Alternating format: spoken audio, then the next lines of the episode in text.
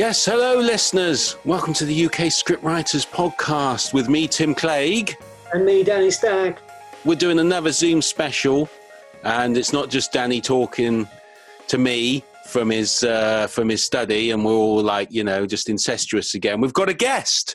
We've got a guest, uh, Deborah Haywood. Say hello, Debs. Hello, duckies. um, so we'll jump sort of straight. We'll jump straight into it because we've known you, Deborah, for many a year. Like I've known you about the same amount of time I've known Danny, uh, and yet our paths have crossed infrequently in that time. I suppose you might say. yeah. I reckon we've known each other since 2006. Yeah. So yeah, that seems Five about or right. six. Back in Yeah. the old blogging days. Let me give a, Yeah. A brief intro of who you are, Debs, for people who may not know. Uh, Deborah is a writer and director who came onto the scene around 2006, I think it was, with your first short film, Mm. Lady Margaret. Uh, and you, you made a few other short films, and you were um, one of the Screen International's Stars of Tomorrow. And then you went on to make your debut feature film, the very brilliant uh, Pincushion, which you did two years ago now, was it? Or is it even three? bit more. Three. Uh, three, yeah, 2018. already. See, we don't interview you when you're on the promotional trail. We interview you when it's three years later. That's our Well, I'm glad, style. you, I'm glad you finally got around to it. Yes, but we like that then because it's more about talking about well, what got you there, and then you know what has been the challenges and and what's kind of next. Anyway, so, so that's that's who you are, Debs. If I've missed anything, Yeah. No, I remember I used to be in awe of you two. I was just like, oh God, if only Used to be. could, Did you hear that, listeners? Did you hear? Did not- you hear the used to be? Yeah. Now I know that you're just pun life. Um, but badly behaved pun life. Yeah. yeah, Um, yeah, yeah. That's our new tagline. no, no, because you know you were like you were both up there, and I was like, and I'd been writing and not got anywhere, or not, you know, and uh, you two had got.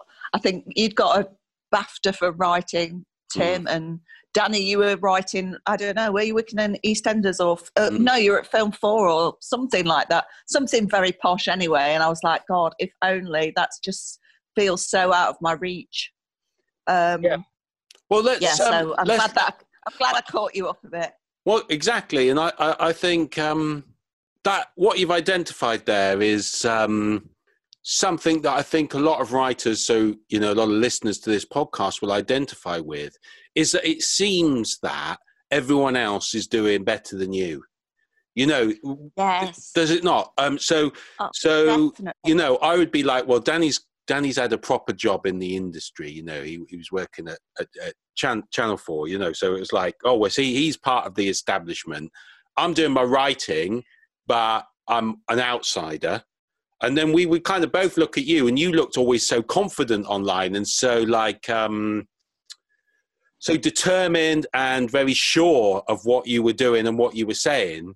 And then you got Did the I screen- really? yes, and then you got the the Screen International, you know, People of Tomorrow, or whatever it's called, that made it sound like you were a superhero team up, and it was just like, oh well, we're just a couple of schmucks mo- mooching about, and no one cares what we're doing. So it's Yeah, it's always then, that um, impression, isn't it? Yeah, but then tomorrow never came. yeah, but tomorrow never dies. yeah. yeah, tomorrow was ten years later. well, isn't that the truth as well, though? That these things take a long, long time, um, and we sort of say that Absolutely. to people, but I don't think they always get get what we mean. I mean, they, I'm guessing there's a lot of up and coming writer and directors that might look at what you're doing and thinking, "Oh, well, that's that's fine. Yeah, just get a feature off the ground." But I mean, that was a long old journey for for yourself Yeah. with a lot of dead ends and nearly made it along the way. so many, and also I remember when I was at Derby University and I was doing creative writing, and I remember one of the tutors saying, "Oh." Overnight success takes 20 years. And I thought, 20 years? I'll be like 40 then. And, um, or older actually. And then it was when I when I properly started write, uh, you know, trying to write, trying to get somewhere. It was ten years from starting writing to making my first short, and then 20 years from starting writing to making Pincushion. And the, the overnight success thing, if Pincushion could have been a failure, so it's 20 years to overnight failure.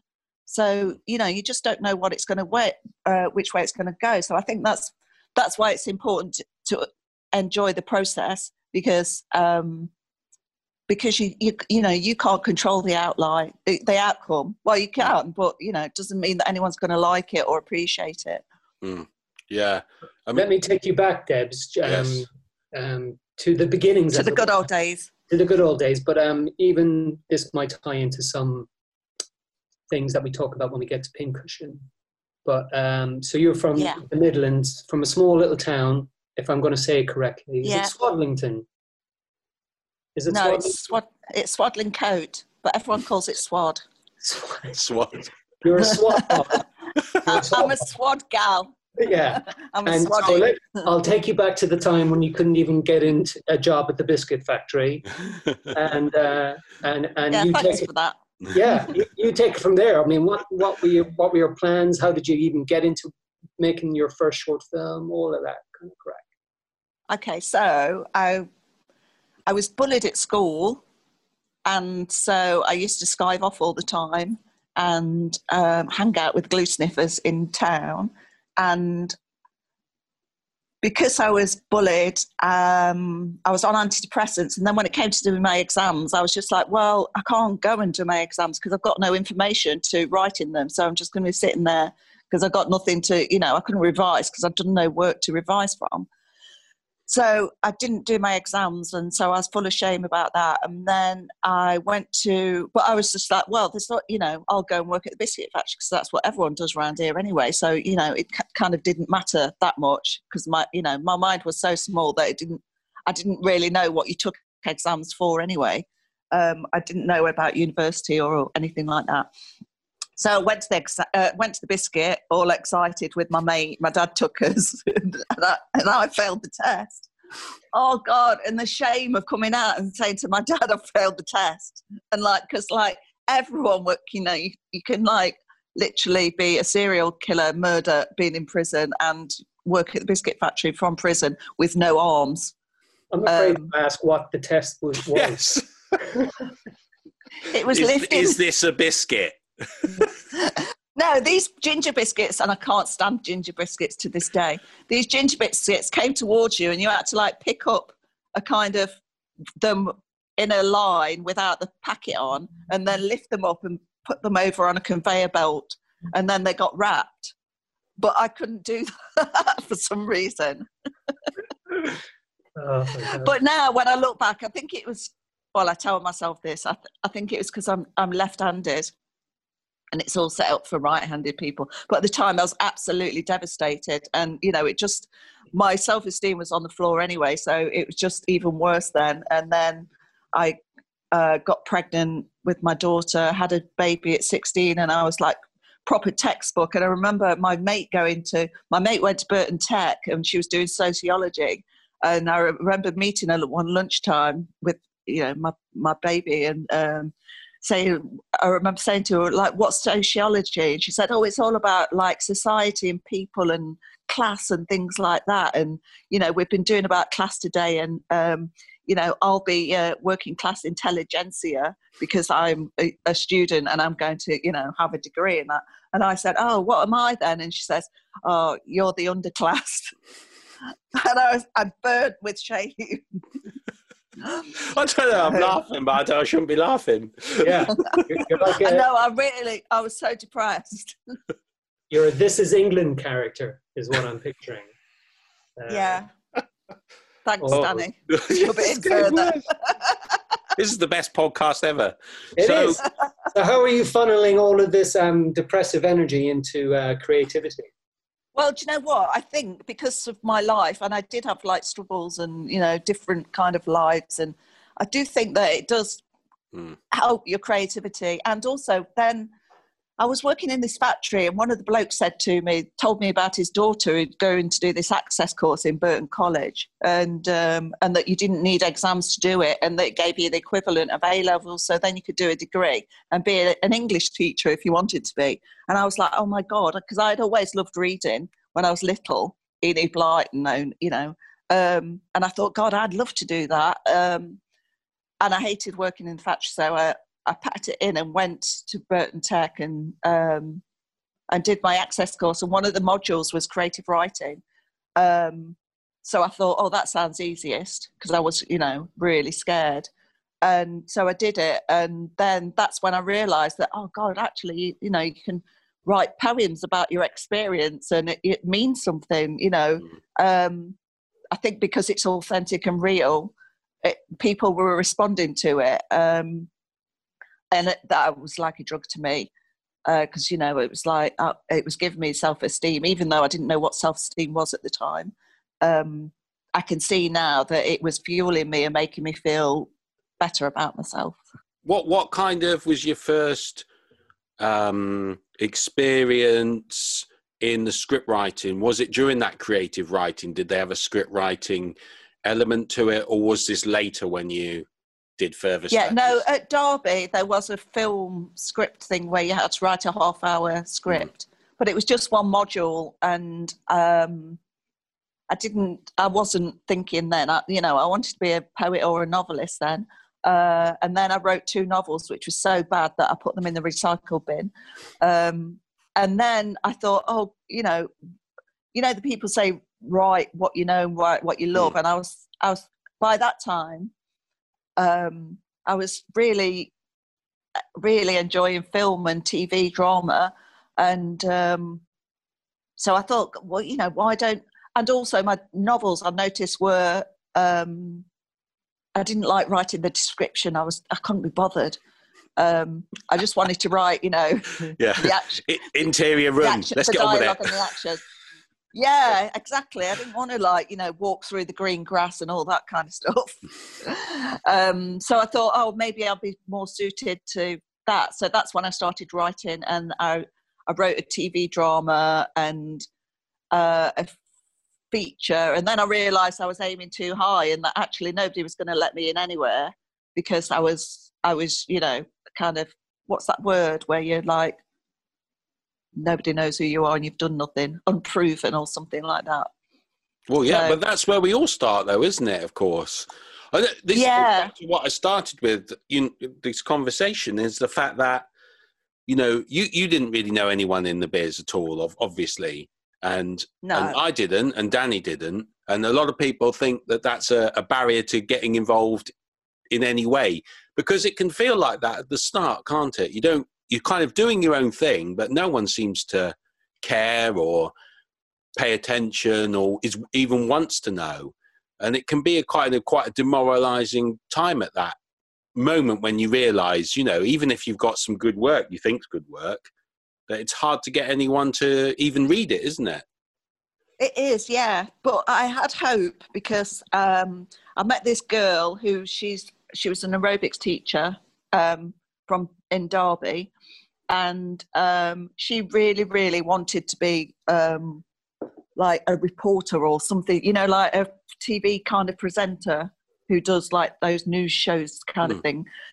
And um, and she she was the instructor and you know like when everyone had those like headphones on and you were at the front on a stage doing that at the end of every session she used to say i really want to work in tv if anyone's got any connections or anyone knows anyone please you know come and see me at the end.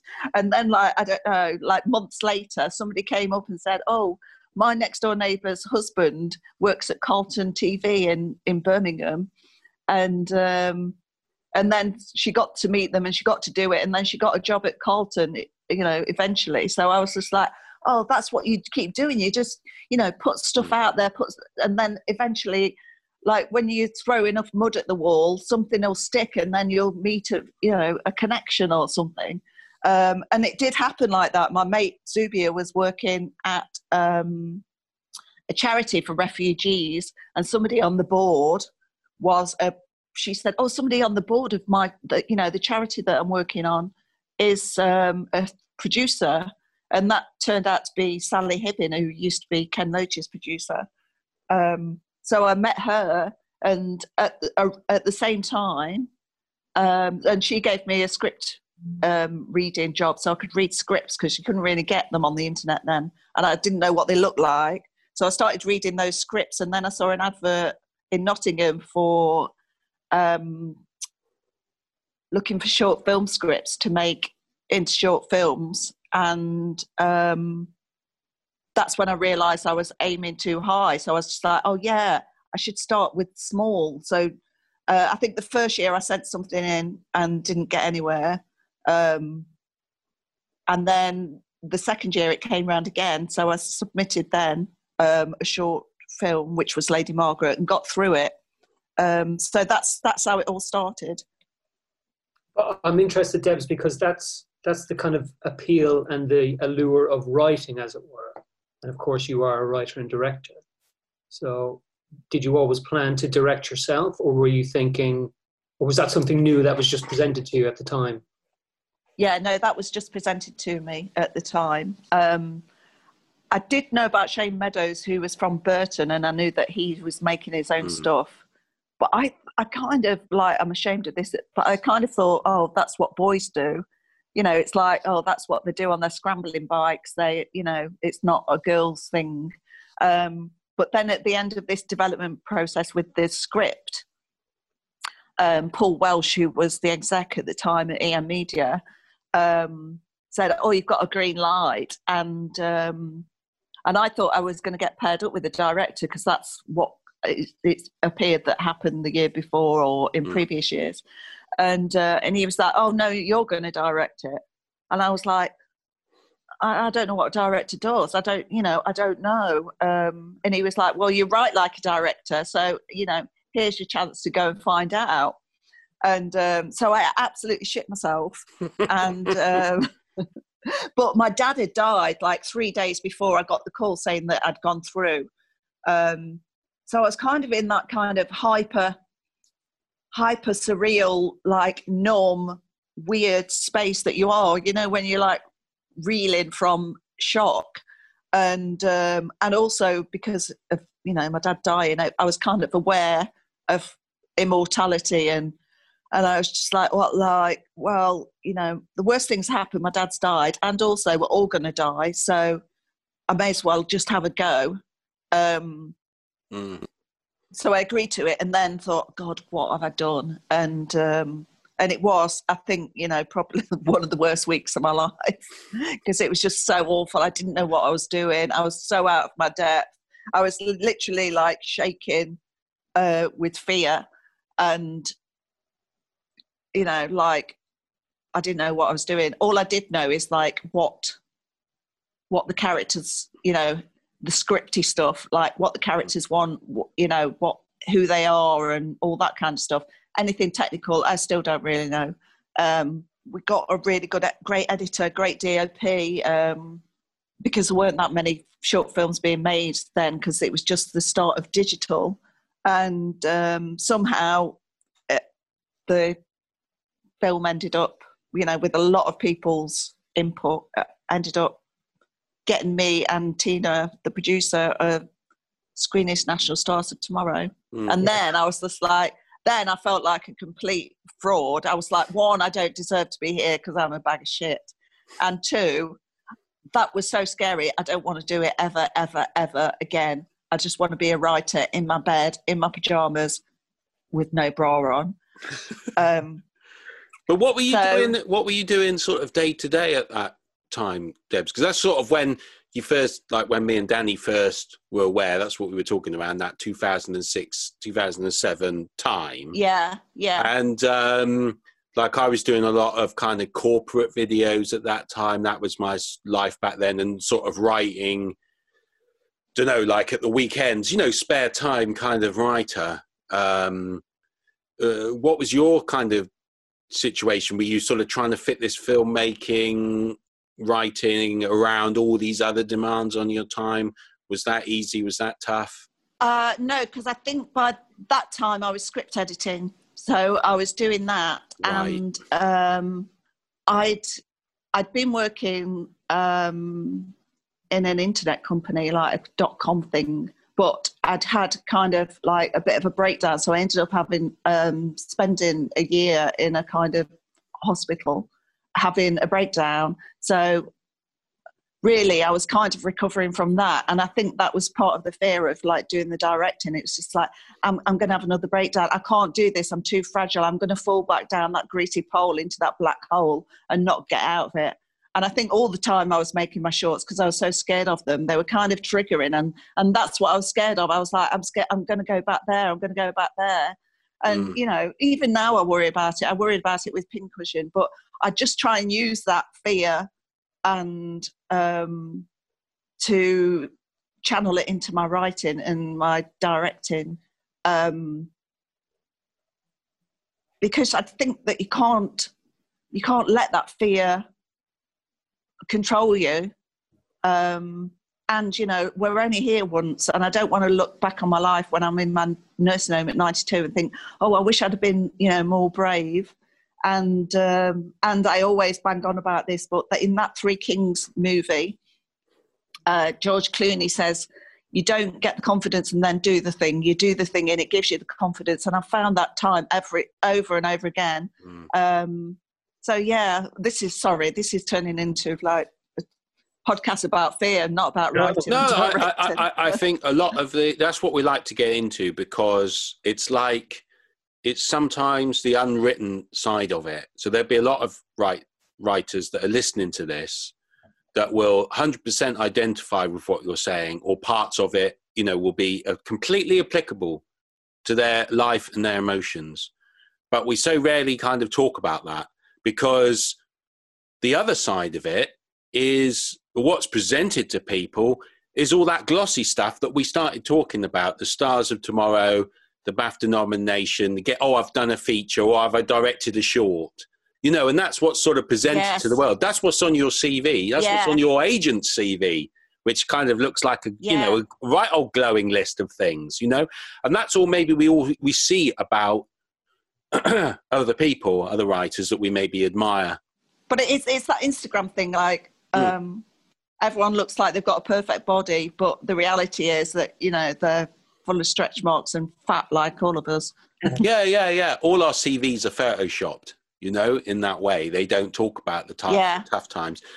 I mean, let's. Um, I'm just got one eye or two eyes on the time.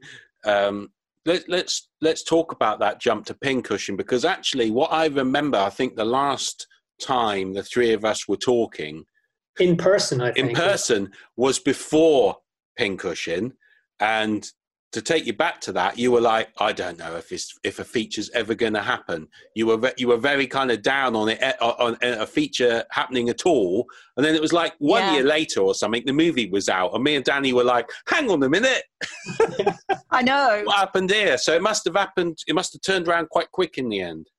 Yeah, you know, I think because we'd been on iFeatures and we got booted off that, um, which was you know with a different movie, devastating or with the same? Sorry, no, with, with the same one. Same one, right? Okay. Yeah. So Pincushion got booted off, and I think that was a, after when I saw you, and I was just mm. like, "This is never going to get made." So I was trying to write something that I could make on a no budget, and also, also at the same time, I was going to car boots and charity shops and buying, you know, stuff for Pincushion and putting it in my mum's garage. Um, because I thought if I can do this on, you know, no budget, mm. then I'm just going to do it with you know my iPhone and whatever. Um, but but then the BFI uh, stepped in actually and said, you know, come and do it with us with um, with a bigger budget as well. So um, so I did that, but but I think I think I'd been listening to too many notes and execs and you know sales agents and all the rest of it. And I think with iFeatures, I was trying to fancy fancy it up and go for the bums on seats and try and make it like a mm. teen movie. And um, when uh, the BFI, Lizzie Francke, said to me, you know, this has changed from your original idea, which I'd actually written while she was still at EM Media, and then she'd gone to the Film Council so she, um, and then which turned into the BFI. So she knew the original mm. treatment from 2008 Um, and she said, you know, if this is the way that you want to go, then you know we'll support you, but go away for six months and have a think about what you really want to do. And then, because I was too ashamed of that treatment, because I'd been on Binger in Amsterdam with it, and they'd said, "Oh, it's too plotty. We don't even understand it. We can't follow it." Um, I'd kind of um, gone the other way with it, and then made it like no plot, no story, no nothing, and then gone to iFeatures and then tried to commercialize it. And so it was kind of like a bag of mm. nothing. It, you know, it lost itself. Um, so I showed Gavin Humphries, my producer, the original treatment, and he was just like, "This is great. You know, you let's go with this." And if if that's what you want, and I was like, "Oh God, yeah," because I'd always felt that that was the one, but I was too ashamed of it. And even when I was doing the other incar- you know, the carnations of it, I was thinking I was kind of I knew that I was betraying myself, but I was just like so determined to mm. make a film um, to feel good about myself uh, and to feel valuable that I um, I would have li- literally you know done anything. But it's a big list, lesson that I learned there is that actually trust your original self, trust your belly, go with your instinct because that's that's you know that spoke to you for in the beginning and hopefully it will it speak to other people. Yeah, yeah, sometimes things can get overdeveloped very quickly. Um, mm. so there's something in it that they liked that then sort of that they that was then ruined in the development and then it got kicked off. It's kind of ironic that the development can sometimes take it the wrong way and, and destroy the original kind of crystal of a beautiful idea at the center you know, and it yeah. ends up kind of um, pulled in different directions, maybe by different people as well. Somebody who thinks it should be coming of age, someone who thinks yeah. it, should be young adult, you, you, you, know, and then you end up with something that's a bit something and nothing almost. Yeah, uh, definitely. sounds like um, sounds like what happened a little bit. Yeah, and I'm trying to learn from that. I'm trying to now now think when because I'm in development with you know three three or four different things, and and I, I keep trying to learn that lesson. It's like, hold on, what to? So now I don't touch my notes for at least two weeks or two months if I can, so I don't feel emotional about them. And then it's like, and then I look at them now, I'm like, so I don't feel like mm. swayed. I'm not writing for somebody or you know to for an you know to please somebody or an audience or whatever or you know i'm like what do i want to do what does my belly tell me about this um, so I, am trying to do that much more. And um, and what what do you think so, of those those? Uh, you know, I was uh, I was looking at yeah, you're right. There's kind of four things listed that you're attached to in in sort yeah. of development stages. What do you think is going to be the next one? Do you know yet what your next um, story is going to be that we're going to be able to to see? do you know what? I've got no idea. And also, I think, you know, COVID has probably changed mm. people's appetite. So it's mm. which one's more suitable. I'm doing a children's musical uh, for BBC Films, and I'd really like that to be the next one because I think, you know, we've got an appetite for joy at the moment. Yeah. Um, and, but, you know, it's a musical, so I've not done that before. So I've got a lot of learning, and I am doing a lot of learning so I don't know how how whether that's you know that's going to be the one that's ready. Um, so yeah, I, I mean, I really don't know. I'm just kind of I'm on draft two, I think, of I'm on draft two of a horror, and I'm just coming down to draft two of to an adaptation and um, the musical. So, so I don't, I don't know. And it also, it's kind of not up to me. It's up to who's giving them the money and if they give the money and um, wow, you know all I can do is try my hardest with my bit and then hope that um, things come together. Yeah. What would you kind of uh, just as we kind of get towards the end, what would you what would your advice be from your older, wiser, maybe wiser self now to that writer starting off that creative writer didn't know if they wanted to be an English teacher or a poet, or if you could go, or when you were just starting your first scripts, you know, what would be your advice to yourself back then? It would be listen to your belly. Um, don't worry about it being perfect. Just get something down, and then you've got something to work with. And also, it's like don't look outside to what other people have done and then try and replicate it.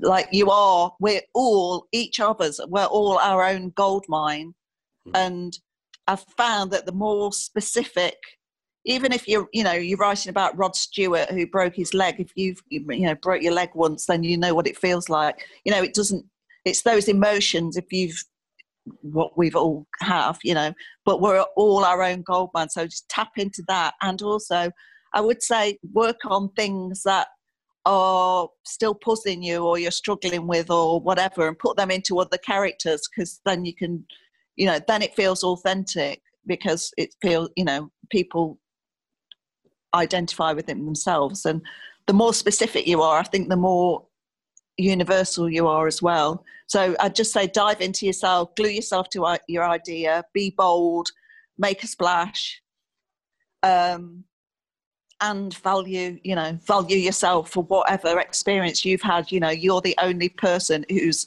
this, you know, you're u- unique. There'll, there's not another one of you. There's never going to be another one of you. So, you know, mine yourself. Mm. Does that yeah. make sense? It yeah. Does, yeah, yeah. I mean, yeah, it does make sense. I mean, what's your kind of what's your writing process almost for dealing with that, with that? Because when you when you're thinking about do your ideas happen in a very organic manner? I suppose is what I mean. Like myself and Danny have got ourselves almost like a not a routine, but we're we're building a methodology of how we start sort of new ideas and. Oh yeah sort of develop them together. You know, we've got a kind of almost a little pattern now that we try and shake up every now and again, just to yeah. stop get anything getting stale. But I would imagine, but I'm putting words in your mouth, that you're much more of an organic writer where you might start almost doodling with ideas and see how characters grow. Am I right or wrong about that? Um, I don't really know how. I, you know what something. Yeah, something will spring to me, but um, I think if I haven't got any ideas that come to come to me, you know, it's like ideas come to me when I'm washing the pots or mm. I'm in the shower or walking or you know, it's that kind of thing. And it's like ooh, or watching a film, uh, and I'm like, oh my god, I love those bits. It's like that dopamine hit. Um, but I think if I didn't really know what to write about, I would like sit down and write, make a list of things that still trouble me or things that I, um, things that to do with emotions it's like what in my life made me that still makes me laugh and made me laugh once or what what am i still frightened of what you know what what are my fears with relationships or you know and and then just start from there because then i think it's starting from a real place rather than mm. you know mm. walking down the street and thinking oh i'm going to write a story about that tree but you know if i don't know if if you you know somebody broke fell from it and died, then you know it's got and it you know it was your cat. Then you've got a different relationship, and then I could write about that tree.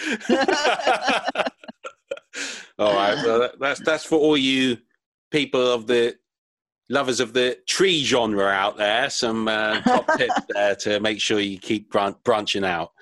Uh, anything anything to to to add on, uh, Danny, in the last few minutes?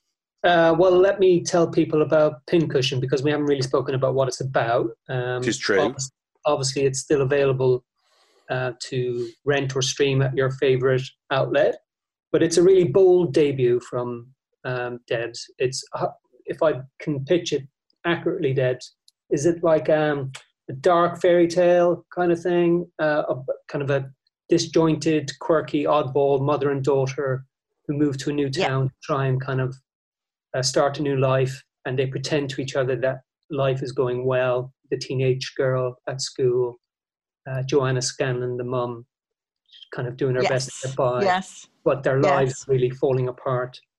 Um, and they they should if they only confided in, in, each other a bit more, their lives might yep. have turned a bit di- differently. it's a, it's a really bold um, and brilliant and all and I'm, I'm reluctant to say beautiful because it is kind of gets dark and it gets emotional. But um, uh, it's just fantastic, Deb. So well done. Uh, I'm oh, interested. Thank you. uh, I'm interested in the BFI. It's interesting, mm-hmm. you know, you went back to your original vision for it, and for them to yes. support, support you through that original vision, I think is kudos to them. And I'm, but I'm interested in the editorial process or challenge that they might have given you, because myself and Tim, we just make our own stuff and we only report to each other. We've had, mm. we've, we've, had to report to somebody on our latest film, which is like, what? You want changes? What? so, how dare you? Yeah, yeah. So well done, BFI. But if um, we might run out of time, as if you have anything to say on it, but um, you know, well, fair dues to the BFI for going back to the original vision for it, really. Yeah, yeah, no, I mean, it is great. But I still had challenges, you know, like with people challenged it then, even when I was developing it. Um, so, because um, I kind of developed it with Network, with Creative England, with Celine Haddad, um, who was fantastic. Um, and Kate Leys, the script editor. So you know there was still bumps, but um, but it was just great to have that, you know, that permission to go back to the original um, core of the idea. Yeah. All right. Well, we better pull it all together there. Otherwise, we'll just be cut off, and it'll be really. We're cut off. We're cut off. So Zoom. Zoom. So uh, yeah. we'll, we'll, say we'll say we'll say goodbye, and we'll say to people: listen out for the UK Scriptwriters podcast on iTunes. Look out for me and Danny. Nelson Nutmeg Pictures. We're kind of working under now, so look out for Nelson Nutmeg, Nelson Nutmeg Pictures on Twitter and Facebook. This UK Scriptwriters podcast Facebook group, always very busy on there. Lots of great advice. So you know, keep these chats going. Get involved. Leave some comments about what Debs has been talking about and uh, check out her career on IMDb. Anything to add, Danny? That's it. It's less than a few seconds, I think. Okay, well, take it, take it easy, listeners, and we'll catch you in the future.